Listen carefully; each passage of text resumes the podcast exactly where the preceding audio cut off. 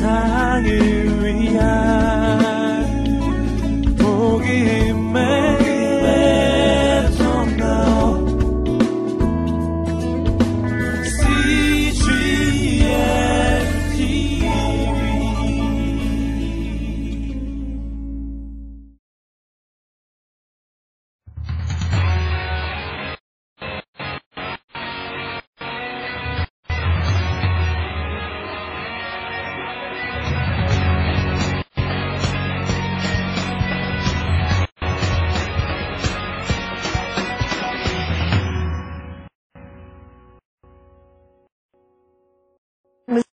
살아가는 방법들이 여러 가지 있는데 아, 여러분들이 이렇게 배우시는 거 어, 여러 가지 지혜를 배우시고 지식을 배우시고 또 말씀을 읽고 찬양을 하고 이런 것들이 다 우리의 삶의 자원이 되죠. 그죠? 예. 어, 배우는 이유는 무엇이냐면 어, 우리의 삶의 지평을 넓히고 이해력의 지평을 넓히고 우리가 사랑하는 사람을 더 사랑하기 위해서 배우는 거예요. 어, 이런 말이 있죠. 이해하는 만큼 사랑한다. 네. 이해력을 넓히는 것은 사랑하는데 굉장히 중요한 요소예요. 어, 그게 뭐 충분한 요소는 아니죠. 그죠? 네. 어, 오늘 여러분과 함께 배울 이제 내용은 뭐냐면 어, 가족 치료라는 개념이에요. 어, 일단 가족 치료라는 것은 지금까지 여러분과 오래 우리가 여러 번 배웠거든요. 어, 사람의 마음을 어떻게 바라볼 것인가, 사람은 어떤 존재인가, 사람을 어떻게 이해해야 되는가 이걸 지금까지는 어떻게 배웠냐면 한 사람의 내면 속에서 배웠어요. 한 사람. 이 사람은 어떤 생각을 하고 있나? 이 사람은 어떻게 이런 마음을 갖게 됐는가? 왜 이 사람은 상처 있는가? 이런 것들을 어, 우리는 어떻게 배웠냐면 지금 한 사람이라는 심리적인 내, 내면 속에서 배웠어요. 이 사람, 우리 지금까지 배운 거 한번 생각해 보세요. 이 사람의, 이 사람이 분노한다면 이 사람의 분노는 무엇인가? 어디서부터 왔는가? 이 사람은 왜 이렇게 열등감을 느끼는가? 이 열등감은 어디에서 왔는가? 또는 이 사람의 이 열등감의 느낌이 지금 어떤가? 어떻게 나타나는가? 뭐 여러 가지 여러분이 배운 것들 이제 다 기억나지는 않겠지만 생각나시죠? 그렇죠? 예. 그러나 오늘 배우게 될 가족 치료의 개념은 또 굉장히 상당히 다른 측면을 우리에게 가르쳐 줘요. 음. 자, 이 가족 치료가 1950년대부터 이제 발달하기 시작한 그러니까 여러 가지 이론 중에서 말하자면 좀 늦게 예, 발달한 그런 이론이에요. 어, 그런데 이 가족 치료 이론이 어, 참 특이하게 느껴지는 여러 가지 측면들을 갖고 있어요. 가족 치료 이론이 발달하게 된 이유는 뭐냐면 어, 가족 치료의 필요성을 가장 먼저 제기된 그런 부분이 어떤 부분이냐면 아동 치료에 있어서 이제 가족 치료의 중요성이 나타나기 시작했어요. 아동을 치료하다 보니 아동을 아무리 치료해도 이게 효과가 별로 나타나지 않는 경우들이 많더라는 거예요. 네. 자, 왜 그럴까요? 네, 맞아요. 이 아동을 상담자가 만나는 건요, 일주일에 한 시간, 많아봤자 두 시간, 뭐이 정도예요. 그럼 대부분의 시간은 누구하고 보내요? 가족들하고 보내요. 특히 엄마. 그러니까 치료를 하는 시간보다도 엄마의 영향을 받는 시간이 훨씬 많은 애들이 이 아동이란 말이에요. 네, 치료를 하고 보내면 좀 좋아졌다가도 도로 돌아가고 좋아졌다가도 도로 들어가고 이런 현상들이 일어나는 거예요. 그래서 이제 아, 왜 그럴까 봤더니 얘가 여기서 치료하고 돌아가지만 그 병리를 만들어낸 그 가족 속에 그대로 들어가 있는 거죠.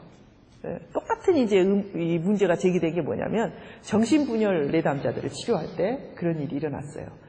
여러분 정신분열증은 여러분도 이제 아시겠지만 가장 심각한 병리 중의 하나예요. 예, 고치기도 힘들고 오랜 시간 치료해야 될 뿐만 아니라 재발의 위험성도 많은 그런 이제 심리적인 병인데 근데 이들도 어렵게 어렵게 치료를 해놓으면 돌아가서 어때요? 다시 재발해서 돌아오는 거예요. 그런 것들을 보면서 이제 이제 치료자들은 고민하기 시작했죠. 도대체 왜 그럴까? 이제 가족 치료라는 개념들이 도입되기 시작했어요. 어, 예를 들면 초등학생이나 중학생, 청소년 특히 그런 그 상담을 통한 그런 치료를 보면 어, 그 이들을 치료하는 데 있어서 가족을 치료하는 거, 가족의 시스템을 고치는 것들은 너무나 중요해요. 네. 제가 이렇게 여러 상담자들을 만나고 그들을 이렇게 그들의 사례를 보고 이렇게 하는데 그 중고등학교에 이제 중고등학교에 모든 중고등학교에 거의 대부분 상담 교사가 있어요. 아이들의 심리적인 문제들을 조력하고 그들을 도와주거든요. 근데 효과가 이렇게 제가 느끼, 느끼기에는 효과가 참 뚜렷하게 잘 나타난다 이렇게 보기가 좀 힘든 부분이 있어요. 그래서 왜 그럴까 이렇게 볼 때 제가 볼 때는 그래요. 뭐 때문에 그러냐면 학교에 엄마 아빠들이 안 와요. 여러분 생각해 보세요. 여러분도 어, 학교 가는 거 어때요? 애들 학교 가는 거 힘드시죠? 네, 저도 학부모인데 바쁘기도 하지만 학교 가는 게 그렇게 그 마음에 부담이 있나 봐요, 아마. 가기 힘들어요. 근데 실은 누구를 다뤄야 되냐면 그 부모를 다루어야 돼요. 그 부모를. 그 부모를 데려와서 그 부모가 이 아이를 병리적으로 만드는 요인들을 좀 알아내고 그것들을 치료하는 것들이 꼭 필요하단 말이에요. 예를 들면 아이들의 경우에 그, 그 대소변을 가려야 하는 시기가 지나서 아, 못 가리는 애들이 있어요. 또는 가렸는데 갑자기 또 이렇게 못 가리는 애들도 있고 퇴행이 된 거죠. 그런 애들도 있어요. 근데 이제 그런 것들을 살펴보면 예를 들면 이런 거예요. 어떤 애가 왔는데 굉장히 똑똑한 애예요. 근데 얘가요 소변을 지려요. 어, 유치원생인데 그러니까 뭔가 이제 그런 거예요. 근데 이 문제가 여러분 안 겪어보신 분들은 모르지만 겪어보신 분들은요 심각한 문제예요. 어, 그래서 여러분 생각해 보세요. 여러분 그 초등학교 다닐 때 혹시 그 수업하다가 대소변을 이렇게 이렇게 눈 애들 생각나세요? 기억나죠? 저도 기억나요. 음. 제가 초등학교 다닐 때 저하고 이름이 똑같은 애가 응가를 한 거예요 바지에 나하고 이름이 똑같은 애가 나도 창피했어요. 네. 그 애는요 얼굴도 생각나고 이름도 생각나요. 그 정도로 이게 심각한 문제예요. 특히 초등학교 가서 애들이 그런 걸 한다 그러면 참 심각하고요. 또 밤에 야뇨증 있죠. 그런 것도 심각해요. 그런데 이제 얘는 똑똑한 애인데 지리는 거예요. 겨울에는요 한 번 누잖아요. 그러면 온 옷을 다 갈아입어야 돼요. 그러니까 막 빨래 쌓이죠. 막 엄마 짜증나죠. 난리가 나는 거죠. 그래서 왔는데 왜 얘가 이렇게 소변을 누나 이건 얘가 해야 될 일이 아니더라고요 보니까 왜 그렇게 됐냐면 얘가 이제 좀 스트레스 받는 것도 있었어요 그래서 어쩌다가 이제 소변을 누운 거죠 근데 이 엄마가요 거의 강박이 있으신 분이에요 난리가 난 거예요 그래서 너 이제 너 조심해 어? 너 이러면 안 돼 막 이렇게 얘한테 다그치는 거죠 너 이게 무슨 일이야 어? 너 도대체 정신을 똑바로 차려. 막 이렇게 하면서 얘를 이제 다그친 거죠. 그 뒤로부터 얘는 계속 소변을 지르는 거예요. 어. 그럼 이제 지르면 엄마가 또 가르치고 뭐 화장실을 자주 가라. 왜 이랬냐. 막 이렇게 계속 하니까 그게 계속된 거예요. 그러니까 얘가 똑똑한 애가 한순간에 바보 비슷한 취급을 받게 된 거예요. 그렇잖아요. 우리가 아무리 좀 바보 같은 애도 대소변을 가리는데 얘는 똑똑한 애인데 이게 대소변을 못 가리니까 얘가 진짜 한, 한마디로 이제 좀 이상해진 거예요. 얘가 너무 힘들고 왔어요. 이 처방은 뭐냐면 나 반응을 안 해야 돼요. 왜 이게 긴장을 주니까 불안을 주니까. 그래서 이제 그렇게 교육을 시키는 거죠. 엄마의 그런 그 차지한 성격, 그런 강박적인 성격. 그래서 얘한테 뭐든지 이렇게 똑바로 하게 하고 정확하게 하게 하는 그 부분을 엄마가 고쳐야 되는 거예요. 그럼 얘를 치료해서 되겠냐고요. 이제 그런 이 가정의 시스템들을 좀 이렇게 완화시키고 좀 더 이 엄마가 릴렉스한 마음. 그러니까 오랫동안 이 엄마도 굳어진 성품이겠죠. 그죠? 그러니까 그래서 이 치료가 필요한 거예요. 엄마에게 엄마 이렇게 하세요. 이렇게 해서 되는 게 아니란 말이에요. 오랫동안 이 사람이 가지고 있던 성품이기도 하고 습관이기도 한, 한 거죠. 그래서 작전이 그거예요. 얘가 어, 하여튼 뭘 하든지 좀 그냥 smooth하게 넘어가고 거의 그냥 관심을 두지 마라. 그리고 뭐 옷만 좀 이렇게 근데 얘가 똑똑하니까 몰래 벗어놓고 자기가 갈아입어요. 그럴 때는 모른 척하고 금방 거쳤어요. 그러니까 이게 아이들이 이런 거란 말이에요.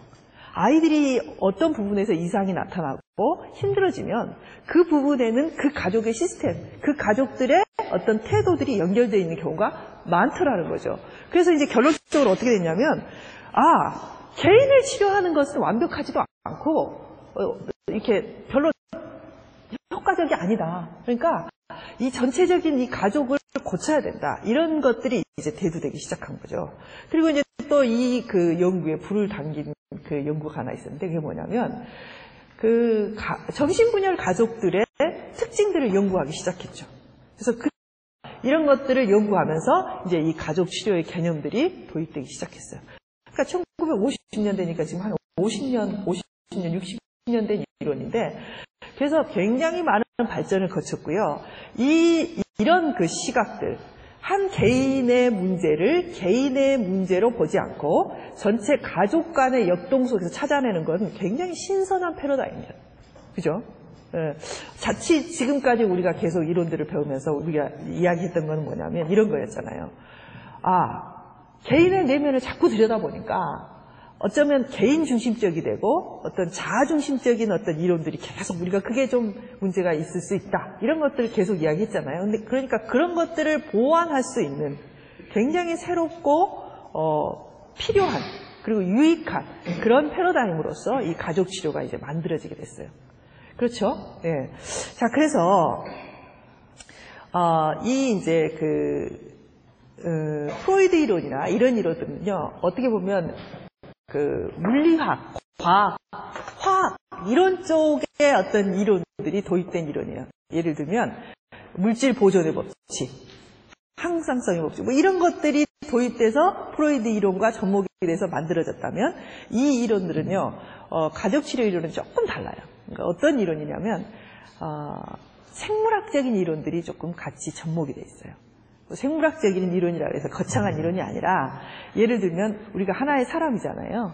사람이죠. 그럼 사람이면 여기서 가족이라는 것은 이런 하나의 이런 전체적인 인간처럼 우리 인간이 하나 존재하려면 두뇌도 있어야 되고 손도 있어야 되고 위도 있어야 되고 뭐 이런 거죠. 그러니까 각각의 기관들이 모여서 하나의 인간이 되는 것처럼 한 가족도 그렇게 하나 하나 하나들이 연결돼 있다.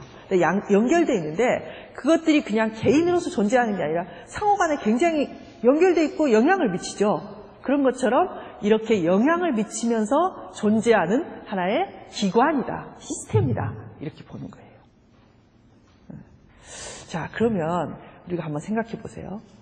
어, 나와 남편과 내 아들과 딸이 있는데 여기서 말하는 그 하나라는 시스템이라는 건 어떤 뜻이냐면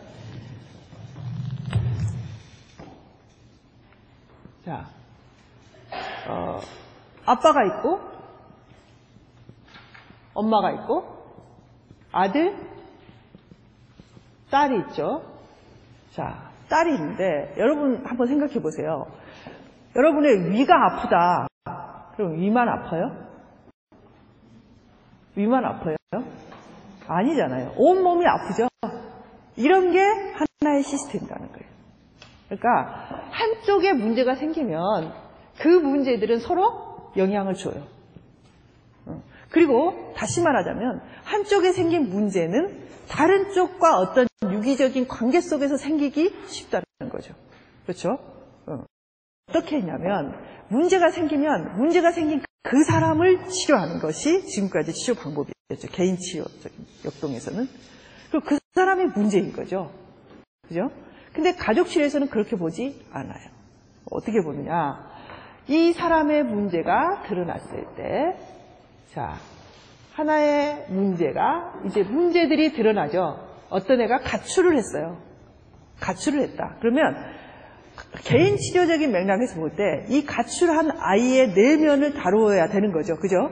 근데 가족 치료적인 개념에서 볼 때는 이 가출한 아이를 IP라고 하는데 이 문제가 문제가 발생되는 이, 이 아이의 문제냐 그렇게 보지 않는다는 거예요. 이 거대한 가족이라는 전체에서 이 전체의 문제들이 표출되는 부분이 그 아이라는 거예요. 가출한 아이. 예. 다시 여러분 예를 들어보면 여러분이 어, 피곤하면 어딘가가 아프죠. 그죠? 사람마다 다 달라요. 여러분 피곤하면 어디가 아프세요? 허, 머리 떠요. 허리. 예, 저도 피곤하면 허리가 아파요. 예, 떠요. 눈. 그렇죠. 이, 그런 거죠. 자, 그러면 내가 이 피곤한 몸 때문에 눈이 아프고 피곤해서 전체적으로 과로를 해서 허리가 아프고 전체적으로 과로를 해서 머리가 아파요. 그러면 이럴 때 두통약을 먹는다든지 예? 안약을 넣는다고 치료가 되나요? 아니잖아요. 어떻게 해야 돼요? 내 몸 전체가 쉬어야 되는 거예요. 이게 가족 치료의 개념이에요. 예. 이 아이를 고치려면 이 아이를 고치려면 전체적인 시스템의 점검이 필요하고 전체적인 시스템을 바꿔야 된다. 그래서 이 아이의 병리가 나타나지 않도록 이런 게 누적되거나 축적돼서 이렇게 나타나지 않도록 만들어야 되는 게 이게 가족 치료의 개념이에요. 그렇죠? 이해되시죠? 자, 하나 예를 들어볼게요.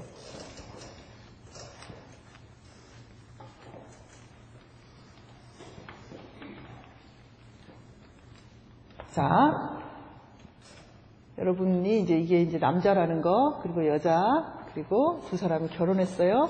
그리고 이 사람에게 두 자녀가 있어요. 자, 자녀가 있는데, 이분은 장로님이고, 이분은 권사님이고, 이 사람은 굉장히 명문대를 다니고 있고, 예, 얘가 문제인 거예요, 이 집에서. 얘는 공부도 못하고, 예, 아빠한테 뻑뻑 대들기도 하고 싸우기도 하고 그러는 거예요. 그래서 어느 날 이 아이가 가출을 했어요. 드디어. 예. 그래서 이제 이제 가출을 하거나 이렇게 심각한 문제가 생기면 어쨌든 선생님을 찾아가거나 상담자를 찾아가거나 뭔가를 할 수밖에 없는 때가 된 거예요.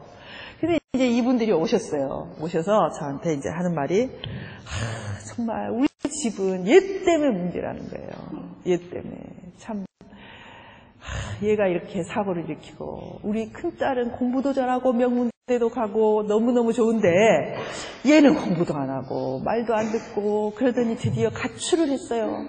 그래서 이제 이 장로님 심정은 그런 거죠. 아 정말 하나님이 나에게 십자가를 주셨구나. 십자가. 아, 우리 가정에 지금 너무 고난이 없고 모든 게 평안하니까 하나님이 나에게 십자가를 주셨구나. 내가 이걸 잘 감당해야 되는데. 막 이러면서 이제 막 기도하고 있습니다. 막 이렇게 하는 거죠. 그래서 이제 얘가 이제 십자가예요. 예. 예. 그러면 이제 이 가족 치료적인 개념에서는 이런 거예요. 이제 꼭 그렇다는 건 아니지만 이렇게 가족 치료적인 개념에서 이렇게 볼 수 있다는 거죠. 가족 치료자 입장에서 얘는 왜 가출을 했을까? 음, 얘는 왜 이게 됐을까? 이 속에는 도대체 뭐가 있을까? 이런 걸 생각하게 된다는 거예요. 그래서 들어가 봤더니 거기에 무슨 일이 있느냐? 이런 일이 있는 거죠. 이 가정의 힘은 누구에게 있냐면 이분께 있어요. 다. 이분. 그래서 이분이 한마디로 말하자면 이 집의 모든 권력을 잡고 있고 한마디로 독재자예요. 강하신 분이죠. 그래서 이 힘이 있는 아버지에게 이 엄마는 어떠냐면 순하고 그냥 순종하는 엄마예요. 그러니까 마음대로 하는 거예요. 엄격하고 또 독재적이고 자기가 한번 하라면 해야 되고 그렇게 명령에 다 순종하는 시스템인 거예요. 그래서, 그래서 이, 이 아내 권사님은 그냥 장로님, 장로님 하면 속이 썩어도 너무 힘들지만 그래도 하나님이 원하시려니 생각하고 다 순종을 하고 다 들어준 거죠. 그래서 이 아이들에게도 똑같은 일방적인 예, 명령과 권위로 이제 다 말을 하는 거예요. 근데 이 딸은 누구를 닮았냐면 엄마를 닮았어요. 그래서 이 딸도 역시 엄마처럼 아버지 밑으로 납작 엎드려서 그냥 사는 거예요. 별로 좋지는 않지만 그리고 어떨 때는 아빠하고는 대화가 안 통해. 그리고 우리 아버지는 너무 엄격해. 예. 그리고 자기 말뿐이야. 그러나 어쨌든 이 딸은 적응을 하고 살다 보니 공부도 잘하고 잘 살았어요. 근데 이 아들은 누구를 닮았냐면 장로님을 닮았어. 예. 이 아들은 강해요. 예. 근데 아빠가 독재거든. 그러니까 아빠는 내 말은 절대 안 돼. 그러니까 얘는 막 불만이 많은 거예요.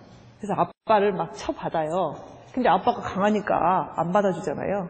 그러다가 그러다가 그러다가 지금 가출을 한 거예요. 음.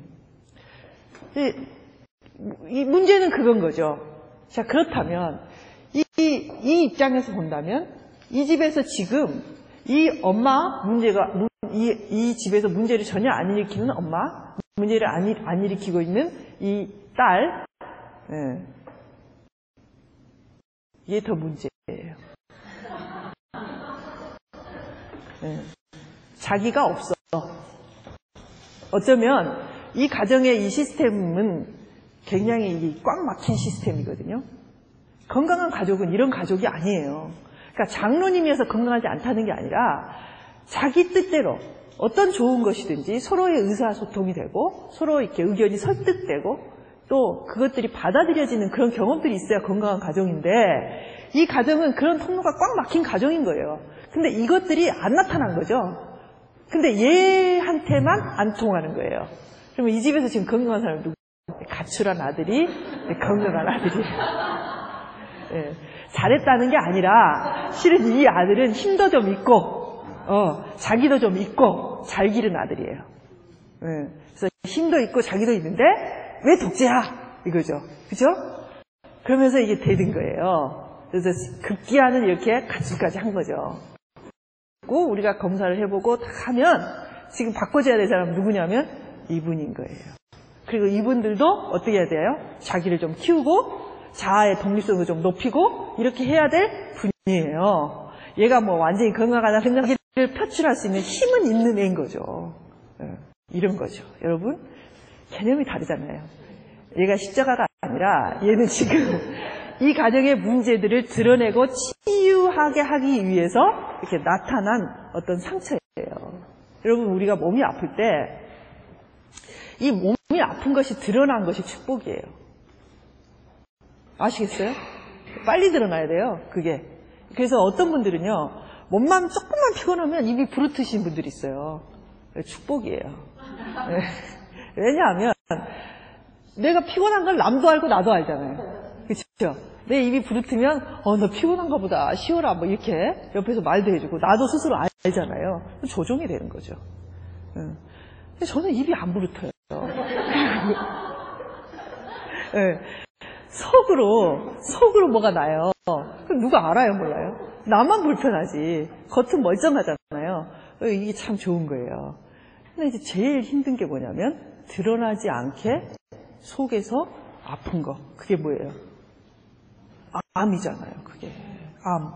음. 그래서 우리가 이런 문제들이 드러났을 때 이 문제로 문제를 통해서 이 가정을 해결하고 이렇게 가정을 변화시키는 자녀들이요 종종 있어요. 네, 종종 그런 가정들이 많아요. 실은. 그래서 어쩌면 이렇게 얘들이 문제를 일으키고 힘들게 하는 것 자체가 실은 어, 우리 가정에 어쩌면 이런 일이 있을 수 있을까? 어쩌면 우리 가정이 이렇게 좋은 가정, 이, 이분의 말에 의하면 이렇게 완벽한 가정이 얘 때문에 다 틀어진 거다. 이렇게 보는데 그게 아니라 이 가정에 지금 골마가고 있고 쌓여가고 있는 문제들이 얘 때문에 치료할 수 있는 계기가 되는 거예요. 근데 이제 이렇게 열려져 있는 분들은요, 이렇게 조금만 개입을 해도요, 금방 알아들어요. 어, 그리고 자기 신들의 삶을 되돌아봐요. 지금까지 내가 30년, 40년 이렇게 살았는데, 이 40년, 50년 산 세월을 되돌아보고 변화시키기가 쉽지 않거든요. 근데 이런 일을 계기로 자기 삶을 돌아보고, 자기를 변화시키고, 자기의 인격을 새롭게 하시는 과정이 많아요. 어, 특히 이런 역사적 사명을 띠고 문제를 일으키는 애들도 꽤 많다는 거죠. 네. 자, 그래서 이제 그 이런 이 가족 치료에서는요, 뭘 보냐면 가족의 어떤 의사소통, 이 가족은 어떻게 대화하고 있는가, 이 대화들이 어떻게 주고받고 상호 간에 이해되고 또 갈등은 어떻게 해소되고 있는가 이런 것을 예, 거, 보는 거죠. 예. 자, 건강한 가족은 어떤 가족인가? 이제 보면 아, 네, 건강한 가족은 여러 가지 조건이 있죠. 네, 뭐냐면 건강한 가족은요 도전과 위기에 계속 반응하면서 자신을 변화시킬 수 있습니다. 건강한 가족 여러분 가족은요 이 가족의 법칙들을 갖고 있어요. 규칙들을 갖고 있어요. 가족에 여러분의 가족에 규칙이 있어요. 어? 우리 집에 규칙 세운 적 없는데? 우리 집에 뭐 1번, 2번 세운 적 없는데?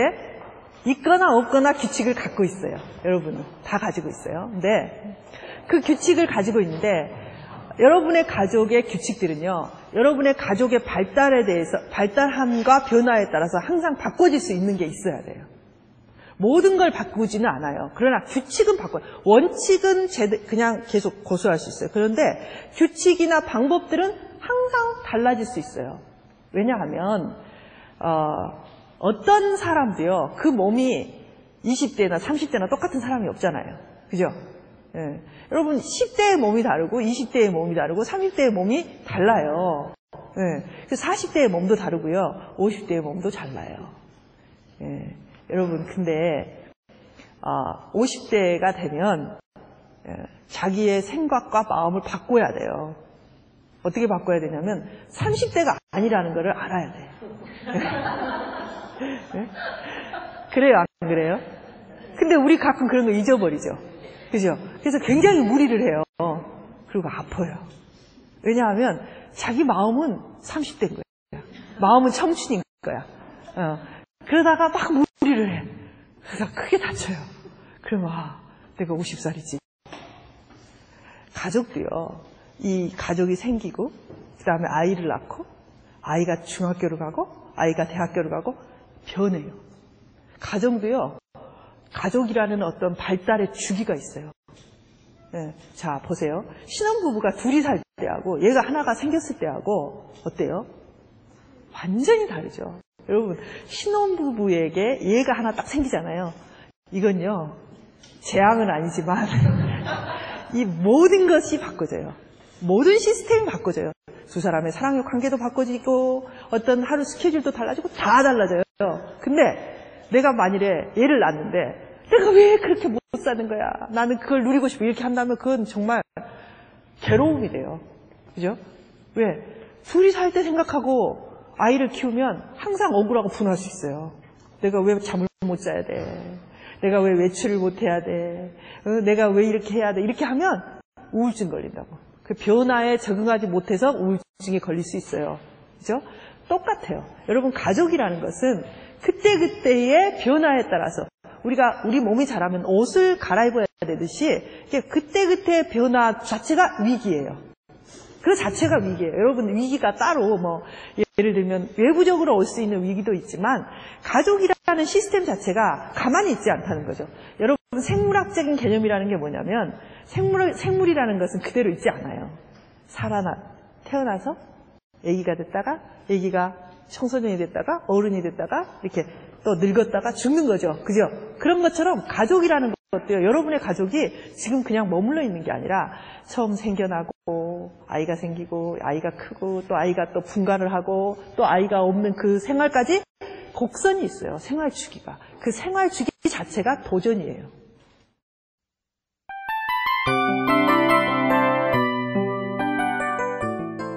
이 프로그램은 청취자 여러분의 소중한 후원으로 제작됩니다.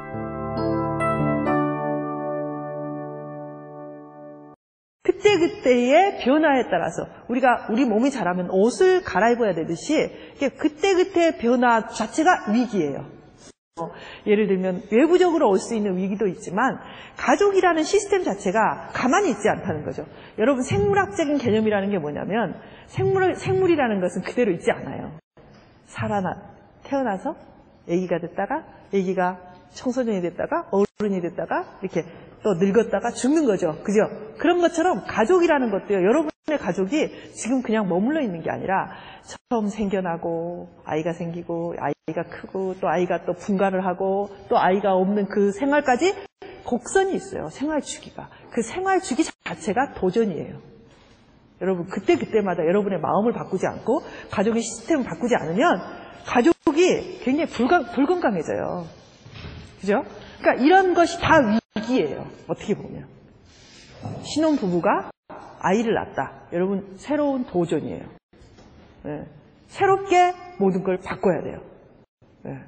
남편의 역할 바꿔야 돼요. 아내의 역할 바꿔야 돼요. 네. 자 그러다가 아이가 이제 초등학교를 갔다. 또 새로운 시스템이에요. 네. 그때는 이제 이 아이의 공부를 어떻게 시켜야 될 것인가 이런 역사적인 그런 여러분 정말 이 절실한 이 주제를 갖고 여러분은 뛰시죠, 그죠? 네. 그런데 얘가 중학교를 가거나 고등학교를 가면 또 다른 위기가 와요. 네. 이런 위기와 도전에 변화하는 가족이 돼야 된다는 거죠. 네. 그러다가 이제 대학교를 가면 또 위기가 오죠. 여러분 대학교 여러분 보내보셨어요? 네, 안 보내보셨으면 말을 하지 마세요. 네. 대학교를 가니까 이게 새로운 갈등이 또 생기는 거예요. 이 가장 큰 갈등이 뭐냐면 몇 시에 들어오나. 네. 이런 거예요. 지금까지는 10시였는데 여러분 대학생에게 10시에 들어오라 그랬더니 싸움이 맨날 생기는 거예요. 애들이 10시에 못 들어오는 거죠. 네. 그래서 정말 새롭게 우리가 각오를 새롭게 하고 이 규칙을 바꿔야만 했어요. 어. 그것뿐만이 아니에요. 대학교에 가면 여러 가지 활동들이 이렇게 늘어나기 때문에 이걸 어디까지 허용해주고 어디에서 금지시켜야 되는가를 고민하게 돼요. 새롭게.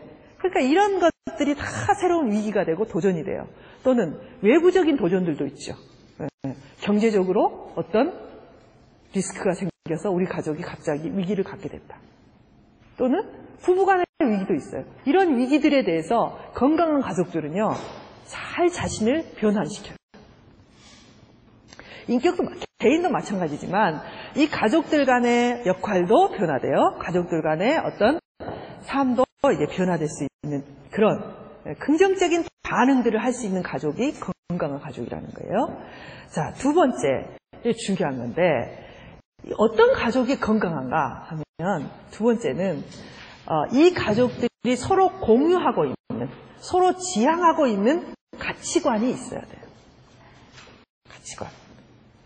네. 우리들은 어떤 가치관을 갖고 있죠? 우리가 갖고 있는 가장 중요한 가치관은 뭐예요? 네? 그 뭐예요? 우리는 믿음을 갖고 있어요. 기독교의 믿음이라는 가치를 공유하는 거죠. 이런 것들이 가족을 세워나가는데 굉장히 중요한 요소들이 돼요. 네. 여러분, 우리가 마음을 하나로 묶어야 되는데 이 마음을 묶는 요소들이 있어야 된다는 거죠. 근데 그 요소들이 어떻게 돼야 되냐면 굉장히 어, 뭐랄까 도덕적이고 또는 헌신적이고 이 세상을 어떻게 살아야 되는가에 대한 명료한 기준을 제시해 줘야 돼요. 근데 엄마 아빠가 먹고 살기에 바쁘고 막 애 키우기에 바쁘고 이렇게 되면 어떻게 되냐면 그런 것들을 전수하지 않아, 않게 돼요. 그런 것의 가치를 본인이 갖고 있지 못하기 때문에 자식, 들에게 그런 것들을 전수하지 못하게 되면 이 가족이 위기를 만났을 때 또는 건강하게 살아남는 데에 굉장히 자원이 취약해지는 거예요. 네.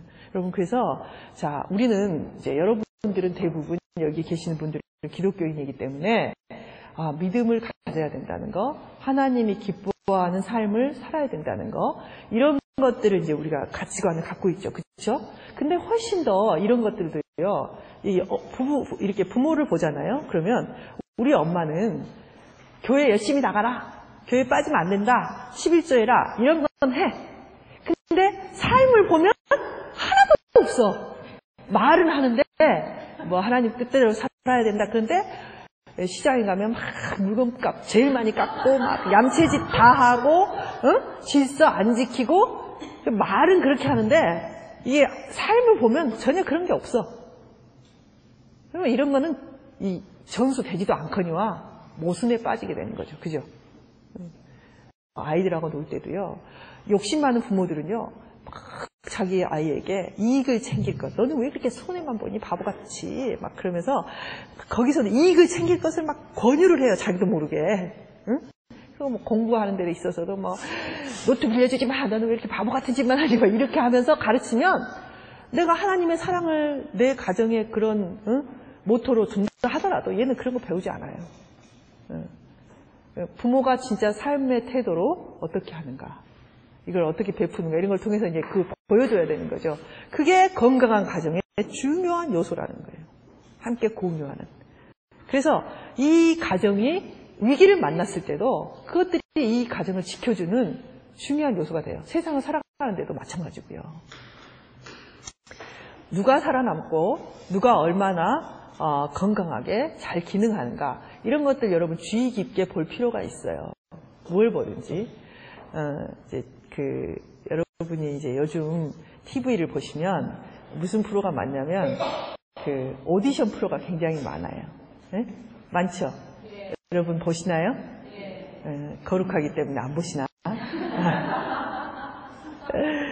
예, 근데요, 저는 처음부터 보는 프로가 하나 있어요. 그 슈퍼스타 K를 보는데, 어, 재밌어요. 음, 재밌어요. 그래서 보는데, 우리 애들하고 같이 봐요.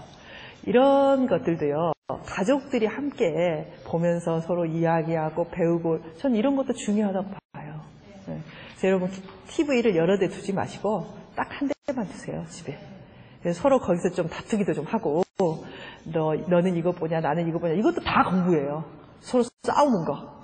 그래서 거기서 하나를 결정하는 거. 그래서 그걸 서로 같이 보면서 이야기하고 즐거워하고 거기서 그거 같이 할 수 있는 거예요. 그 요즘, 요즘 뭐 TV 방에다 하나씩 두고 이렇게 보는 것 저는 별로 좋지 않아요. TV 하나도 안 본다. 그런 집 보면요 꼭 독재자가 한 명 있어요. 네. 뭐 정말 할 필요가 없어. TV가 뭐 좋은 건 아니에요. 그러나 TV를 또 없애는 것도 실은 이 삶을 살아가는데 근데 제가 보니까 치료를 하면서 보니까 TV가 없는 집이 있어요. 아예 없는 집들이 그 집에는요 독재자가 한 명씩 있어요. TV를 없애는 데는요 독재가 필요해요. 음. 온 식구가 우리 TV 없애다 그러지 않거든요. 네, 그 중에 그 거룩한 사도가 한 명 있다든지 이렇게 TV가 없어져요. 또는 어떤 사람이 있으면 없어지냐면 공부를 꼭 시켜야 된다. 공부에 대한 투철한 이 그 사명을 갖고 있는 분이 한 분 있으면 없애버려요. 음, 별로 좋지 않아요. 근데 제가 그걸 보면서 이제 뭘 보냐면 이런 거 보는 거죠. 어떤 사람이 살아남는가? 어떤 사람이 끝까지 가는가? 뭐 이런 거 보거든요. 근데 이제 이번에 재밌었던 건 어떤 거냐면 이런 거예요. 그 콜라보레이션 미션이라 그래가지고 조별로 이렇게 막 노래도 하고 이런 거 주잖아요. 근데 그 조별로 노래를 시키는데 끝까지 살아남은 사람들 보세요. 누가 살아남았나? 네? 거기서 양보하고 어, 도와주고 네? 그래서 손해 본 것 같았던 사람들이 많이 살아남았어요. 물론 실력은 있어야 되는 거고요. 네? 그 그런 사람들이요 살아남아요. 결국. 결국 승부가 어디서 갈리냐면 여러분 노래 잘하는 사람은 많아요. 근데 그 승부가 최종적으로 갈리는 데는 어디냐면 인격이에요. 인격. 그래서 그 뭐 요즘 굉장히 거기 지금 1, 등이 어디냐 면 버스커 버스커라는 데래요. 그 사람들의 노래 실력은 계속 지적을 해요. 노래 실력이 부족하다. 뭐 보컬이 약하다. 막 이렇게 말을 하거든요. 근데 인기가 1번이에요. 왜 그런지 아세요? 마음이 착해요. 어, 마음이 착해. 근데 그 착한 게 이 모든 과정에서 계속 드러나요. 양보하고, 손해 보고, 어, 그래가지고 떨어지고, 떨어졌다가 다시 올라오고, 막, 이런 게 보이는데, 얼마나 인기가 좋은지 몰라요. 노래 실력은 별로래요. 어, 별론데, 인기가 좋아요. 그렇죠? 그러니까 결국, 어, 그런 거거든요. 우리가 가족이라는 시스템 속에서도 우리가 어떤 가치를 갖고 있는가. 이게 이 아이의 삶을 살아남는 굉장히 큰 자원이 될 거라는 거예요. 분명합니다. 이것은 앞으로 점점 더 이런 거 가지는 거. 그런 좋은 가치관을 가진 가족들이 이제 굉장히 건강한 가족이 될 수 있다는 거죠. 또 이제 어떤 가족이 건강한가? 뭐 당연한 이야기죠. 의사소통을 잘하는 가족. 의사소통을 잘하는 거예요. 자, 의사소통을 우리는 어떻게 하나? 우리 집에서는 나와 우리 자녀가 대화가 되나? 어떤 이야기를 하지? 우리 둘이 길게 이야기해 볼 때가 언제지? 한번 생각해 보세요. 음. 우리는 어떤 이야기를 할 때 즐겁지? 이런 거. 내가 누구야 하고 부르기만 하면 우리 애가 어떻게 반응을 하지? 응? 엄마가 이름을 부르면 거기에는 수많은 메시지들이 이미 함축이 돼 있어요. 그래서 얘들이 누구야 이렇게 부르기만 해도 아이들은 다 알아듣습니다. 예? 그런 거예요. 그래서 어 이제 문제가 생긴 가족들이 오잖아요. 그러면 엄마가 부르는 것 자체를 피해서 살아가는 사람이 있어요. 그래서 문도 잠그고 엄마 소리가 안 들리는 곳에 가 있어요. 그러니까 엄마가 힘들게 하고 괴롭히고 그럴 수 있나? 그럴 수 있어요. 엄마가 계속 부르면 잔소리를 해. 그래서 이제 그런 걸 바꾸기 위해서 엄마가 누구야 하고 부를 때 그 반응을 바꾸기 위해서 제가 시키는 게 뭐냐면 이제 오늘부터 하루에 한 번씩 얘를 불러서 맛있는 걸 주세요. 얘 속에서 이제 달라지죠. 엄마의 이미지가 달라지죠. 엄마, 엄마가 누구야? 뭐, 어, 뭐, 재미나 하고 불렀는데 얘가 재미나 하고 부르면 몇 번 불러도 대답을 안 해. 그냥 못 들은 척 하는 게 상수거든. 네, 그냥 못 들으면 지나갈 수 있을까봐. 실상 지나가지도 않거든요. 근데 이제 누구야 그렇게 반응을 안 해요.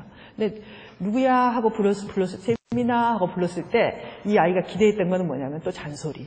근데 갑자기 엄마가 전혀 다르게 떡볶이를 맛있게 해가지고 내가 말도 안 했는데 또 떡볶이 먹어라 이렇게 되면 엄마가 부르는 그 이미지가 달라지는 거예요. 또 다음 날은 또 누구야 불러가지고 용돈 주고 이렇게 자꾸 바꿔야 돼요. 네? 그러니까 의사소통을 하려면 그, 그, 그 소리 속에 있는 감정적인 이미지, 가치 이런 것들을 좀 바꿔줘야 돼요.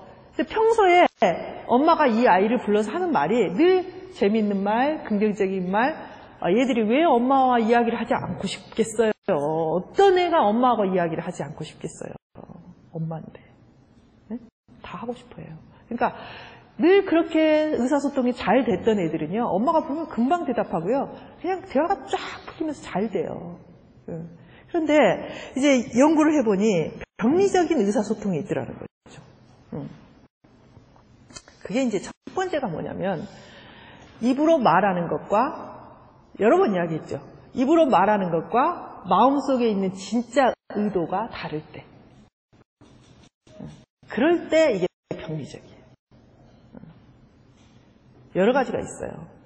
어, 이, 이 말을 할 때요. 우리 엄마가 저렇게 말하면 그 말이 그 말이야. 어, 가지 마. 그러면 그건 엄마가 가지 말라는 소리야. 이렇게 알아들으면 그건 좋은 거예요. 엄마는 그거 먹고 싶어. 그럼, 아, 엄마는 먹고 싶구나. 이렇게 생각하면 좋은 거예요. 엄마는 너가 안 와도 돼. 그러면 안 가면 돼. 이렇게 생각하면 좋아. 근데 머리를 굴리기 시작한다. 저게 무슨 소리일까? 우리 엄마가 저 소리를 왜 할까? 어, 이렇게 생각하기 시작했다면 그건 별로 건강하지 않아요. 음. 그래, 갔다 와. 이렇게 말을 했는데, 그래, 갔다 와. 그랬는데, 아이가 마음속에서 저게 갔다 오라는 소린지 가지 말라는 소린지 이렇게 되면 이게 병리적이 됐어요. 네. 어떤 식으로 이제 말씀하시는 분이 있냐면 절대로 자기의 의도를 말하지 않아요. 그리고 넌지시 떠봐요. 음. 내가 어, 10일 날 어, 나는 저기 공원에 갈 거다 이렇게 말을 해요. 뭔 말이에요, 그 말이? 네? 뭔 말이에요? 그 말이 무슨 말이냐면, 내가 갈 건데 너네들도 갔으면 좋겠다, 이 말이에요. 네? 근데 그 말은 못해. 그게 이제 습관이죠. 자기 언어 패턴이 그런 거예요. 네. 뭐, 자, 그러면서 뭐라 그러냐면, 나는 혼자 가는 게 좋아. 나는 혼자 가는 게 좋아. 혼자 가도 즐거워. 무슨 말이냐면 너네들이 갔으면 좋겠는데 거절을 당하느니 나는 혼자 갈 거야 이 말이에요. 네? 도대체 이게 안 맞는 거예요. 도대체 저게 무슨 말인지 풍기를 해야 돼요. 오늘 혼자 가고 싶다는 말인지 같이 가고 싶다는 말인지 도대체 알 수가 없어. 그러고 나서 이제 혼자 갔다 오면 막 분노가 쌓이는 거예요. 속에서 내가 혼자 갔어. 어? 아무도 내 말을 안 들어줬어. 언제 말을 했냐고. 어? 이런 식으로 대화를 한다는 거죠. 네. 그런, 그런 대화들이 정신분열증 환자의 가족에 많더라는 거예요. 예. 예, 병리를 일으키는 대화라는 거죠. 자, 뭐, 그리고 이제 그런 거죠. 여러분, 이제 여러분도 그런 적 있을 거예요. 야, 너 나가! 막 이러거든요. 나가! 나가! 너, 보- 너 꼴보기 싫어, 나가! 근데 얘가 짐 싸서 나갔다. 그럼 여러분 어때요?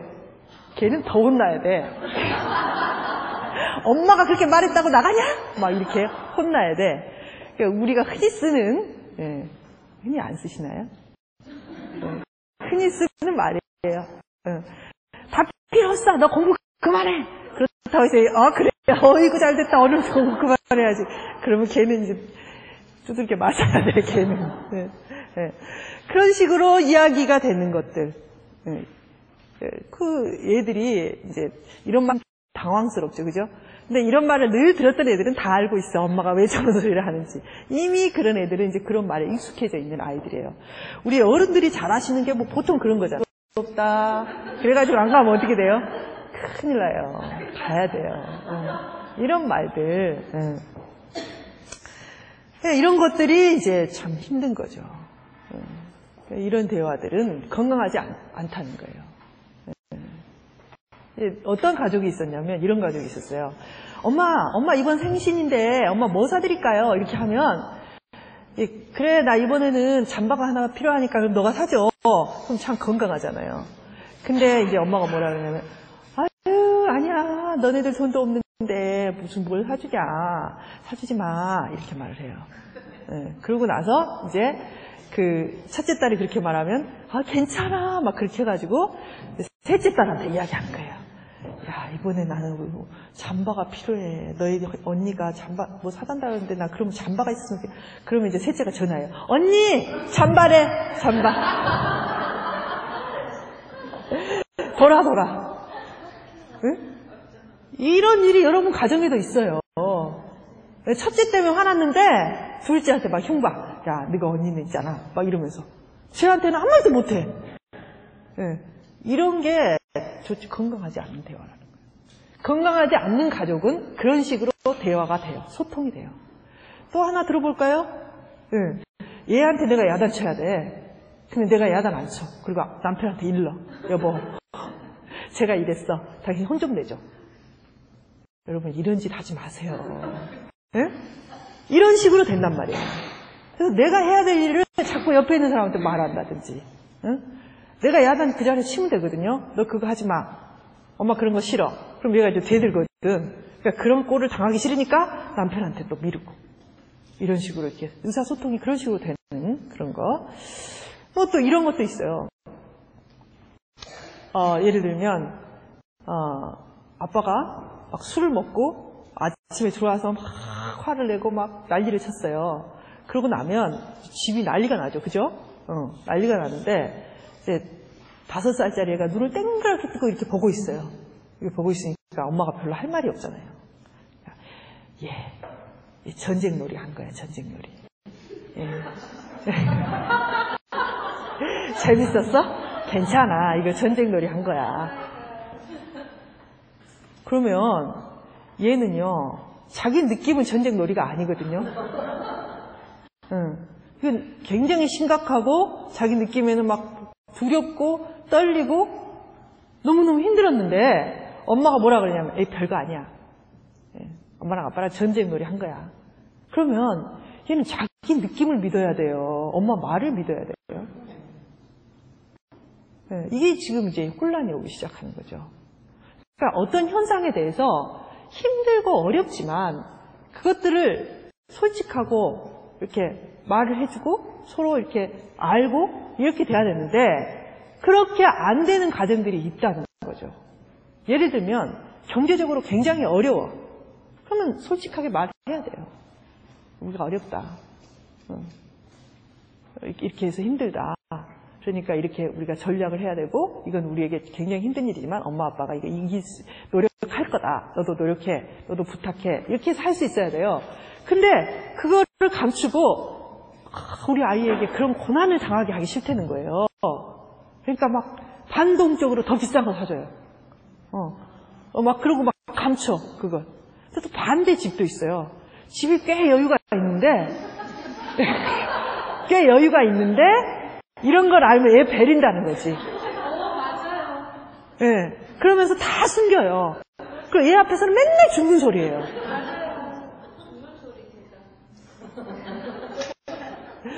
그러면 나중에 보면요. 얘는요, 심리적으로 굉장히 힘들어요. 그런 부분을. 막, 조금 쓰면서도요, 막, 우리 집 망하면 어떡하지? 막 이런 생각하면 써요. 힘들어, 고통스럽게. 네. 이게 안 돼요. 네. 안 된단 말이에요. 네. 그러니까 얘가 알아먹을 수 있는 언어로 해주는 거예요. 얘가 알아먹을 수 있는. 네, 연령의 제한이 없고 모든 그게 강도나 말의 표현은 다를 수 있죠. 그러나 솔직하게 이야기하는 게 좋다는 거예요. 네. 뭐, 그, 다섯 살 먹은 애한테, 자, 이번에 우리가 부도가 났는데, 이 부도액은 얼마고? 이렇게 말할 필요는 없잖아요. 어? 그게 아니라, 우리가 지금은 좀 아껴 써야 돼. 응? 조금만 아끼자. 지금 엄마가 돈이 조금밖에 없거든? 그러니까 아끼. 이런 걸 할 수 있잖아요. 그죠? 어. 조금 더 진짜. 그러니까 왜냐하면 그렇게 될 때 지금 내가 보이는 이 세상, 내가 느껴지는 세상과 나에게 말해지는 게 일치한단 말이에요. 어. 제는 며칠 전만 해도 내가 마트에 가면 비싼 장난감 막 골라. 그래도 엄마가 별로 괜찮았어. 어? 근데 엄마가 이제 막 절절 매고 안 된다고 하는데 얘가 이걸 이해해야 되잖아요. 예? 그러니까 이런 걸 이해할 수 있게 해줘야 된다는 거예요. 얘가 느끼는 세상과 얘가 지금 엄마가 말하고 있는 세상이 일치해야 되고 엄마가 지금 마음으로 생각하고 있는 것과 말하는 것이 일치해야 되고 이런 일치성이 떨어질 때 좀 더 병리적인 가정이 되는 거죠. 네. 아시겠어요? 자, 네. 그래서 이제 이런 가정들이 건강한 가정이에요.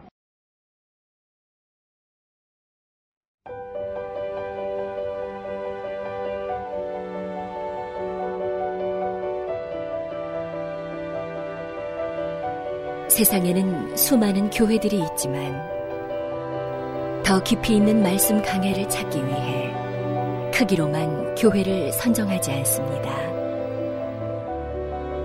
보다 좋은 영적 콘텐츠를 더 많이 나누기 위해 방송비를 받지 않습니다.